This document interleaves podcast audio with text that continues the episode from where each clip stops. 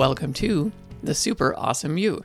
Coming to you on the Super Awesome Mix Podcast Network, I'm your host, Samer Abuselbi, and each week we'll be exploring the topic of motivation and, of course, be adding one song to our motivational mixtape week after week. You'll find links in the show notes for the playlist, and you can also follow us at Super Awesome Mix for more of our shows and content. This week we'll be covering the topic of working to become an expert at something. I'm actually going to begin this week's episode with the song of the week. Normally I do it at the end. And the song of the week is 10,000 Hours by Macklemore and Ryan Lewis. 10,000 Hours, of course, is, you know, the song based on the popularized idea by Malcolm Gladwell that it takes about 10,000 hours of putting in work towards something to become an expert at it. I think later I read articles that kind of debunked this and maybe he just kind of picked like a large number and there's not like a whole lot of science behind it. But ignoring that, First, I want to talk about how much I love this song because I love Macklemore. On our Super Awesome Mix show, where we make mixtapes every single week, Matt and I always love when a Macklemore song pops up on, on a mixtape of ours because we kind of re, you know, we remember how much we love Macklemore and, and his music. He's got a lot of talent and his lyrics are really powerful, and this song is no exception. The second verse is really the one that I love, where he begins saying, Now, now, now, this is my world, this is my arena. The TV told me something different, I didn't believe it. And I love that sentiment because often when we are pursuing something, we're going to be surrounded by people, and sometimes those people are ourselves that are naysayers. We covered a lot in earlier episodes about how often our own brains stand in our way. We set a goal, and immediately there's a negative voice that is like, You can't do that. Why are you even bothering? And how we need to learn to kind of be kind to ourselves and step out of our own way. But also, there are outsiders who are going to challenge you and are going to doubt that you can do something.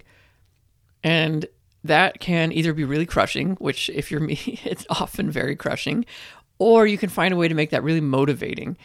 Because I find sometimes there's nothing more motivating than someone who doesn't believe in you. Because it's a great feeling when you do it anyway and you know that someone out there didn't think you could. So whatever the case is for your, you know, motivation, I think we can all agree that every now and then it's kind of nice to be like, haha, you didn't think I could, and here I am, I did it. But the focus on this episode is really that 10,000 hours number. I've been thinking a lot about time recently and how sometimes it can feel simultaneously long, it can feel simultaneously short. This last couple of years, especially after the pandemic, have felt both at the same time. I can't believe how long some days drag, but then I look and seasons are going by and years are going by, and it just happens so fast. You know, time is how we experience our life and how we choose to spend our time is really who we become. It's what we are doing in those moments where we have a choice. And I think a lot about this, especially when I'm running. I talk about running a lot because it's a goal that's really important to me. Um, it's something that, you know, I love spending my time during the week. Every time I'm out there in a run or in a race, I feel so alive. And I think it's because it does force you to be more present. You know, I'm not distracted when I'm out there. At most, I'm listening to music. I'm often not, though. And it's just my breathing and my feet on the ground and, you know, being outside and being surrounded by all the activity. It's really empowering. But I can safely say that without fail, every single time I've started a run, the first five to 10 minutes of that run, my brain is like, why am I running right now? I don't want to be running right now. This was a terrible idea. I am like cold, especially because I've been starting, you know, it's wintertime. I want to be back home where it's warm. I want to be on the couch. Like, this is so much work. And then, of course, every single time when I finish a run, I'm so thrilled that I went on that run. And I'm so happy with myself that I got out of my own way and I started the run. And I spent that time, you know, 40 to 60, sometimes 90 minutes outside exercising and, and doing something for myself. And that's how I chose to spend that time. And I never regret it what's been really, really magical and what I think running is so powerful at is that you can measure yourself very easily. It's one of these goals that truly you can measure yourself. And I think that that is so important whenever we pursue something. You want to know that you're making progress. And so every single race, I'm getting a little bit faster and I'm getting these PRs and I'm getting better times and I'm feeling stronger as I'm out there. I don't get as tired those first couple of miles. And that's so empowering.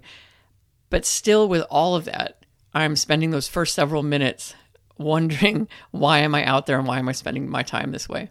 So there's a quote out there, and I can't remember who it's attributed to. My mind is telling me that it's attributed to James Clear, the author of the book Atomic Habits. If it's not, I apologize. Either way, that's an amazing book and you absolutely should check it out because there's a lot of really good research in there. But this might have been something I just read somewhere and it just gets passed around on the internet and is maybe misattributed to a whole bunch of different people. All that aside, the quote is doing what you want versus doing what you enjoy. And I always bring that up whenever I'm faced with a decision about how I want to spend my time. There are a lot of things I want to do, but when I'm done doing them, I don't actually think I enjoyed them all that much. So, for example, I spend way too much time watching like Netflix and HBO. I recently got sucked into watching The Last of Us, which is a really good show, but the hour that you know that I spend, I often finish it being like, did I actually enjoy that, or am I just watching it because of FOMO? Like I kind of feel like if I'm not watching it, I'm missing out because so many people are talking about it. You know, it's a great show, really well acted, it's so powerful, but it's really not what I want right now. And so I'm not enjoying it. It's like I think I, I feel like I want to do it, but I'm actually not enjoying it. So even just more generally, you know, there'll be a time where I will sit down and decide I'm going to watch TV, and an hour goes by, sometimes two, even more. And at the end of it, I again, I don't feel like I felt like I wanted to do that, but I'm not enjoying myself at the end of it. And I just regret that instead I could have spent some time working on Super Awesome Mix or maybe writing a blog post for about one of our podcast episodes or reading or journaling or going back outside or prepping for dinner. There's so many other things that at the time I didn't want to do because it just sounded like work, but had I done them, I know that I would have enjoyed them and I would not have been filled with this kind of sense of regret. I think of activities almost like junk food sometimes. There are like junk activities. You do them, they kind of like supposedly fill you up, but in the end, you just still feel kind of empty and hungry for like something real. And I think a lot of my time, unfortunately, has been spent on kind of junk activities and not like the real nutritious activities. So every single time I'm faced with that decision of do I want to go for a run right now, I always check in with myself. How do I feel at the end of a run versus not how am I feeling right now? And I project myself into the future just a little bit.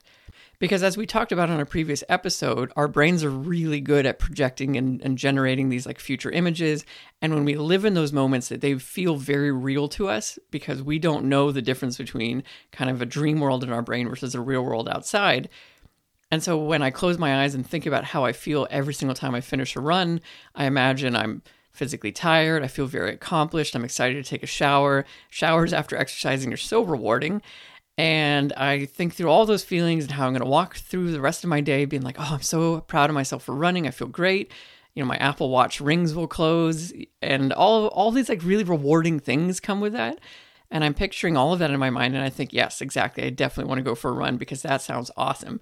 And when I'm on my run, any single time I'm doubting my decision, I again just miniaturize that projection of like, I'm going to feel so good when this is over and I'm already out here doing it. So I might as well finish.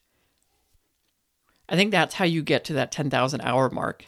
You constantly have to remind yourself, what is this for? Why am I doing this? What am I getting out of doing this? What is the thing that I'm what is the joy I'm pulling from this work?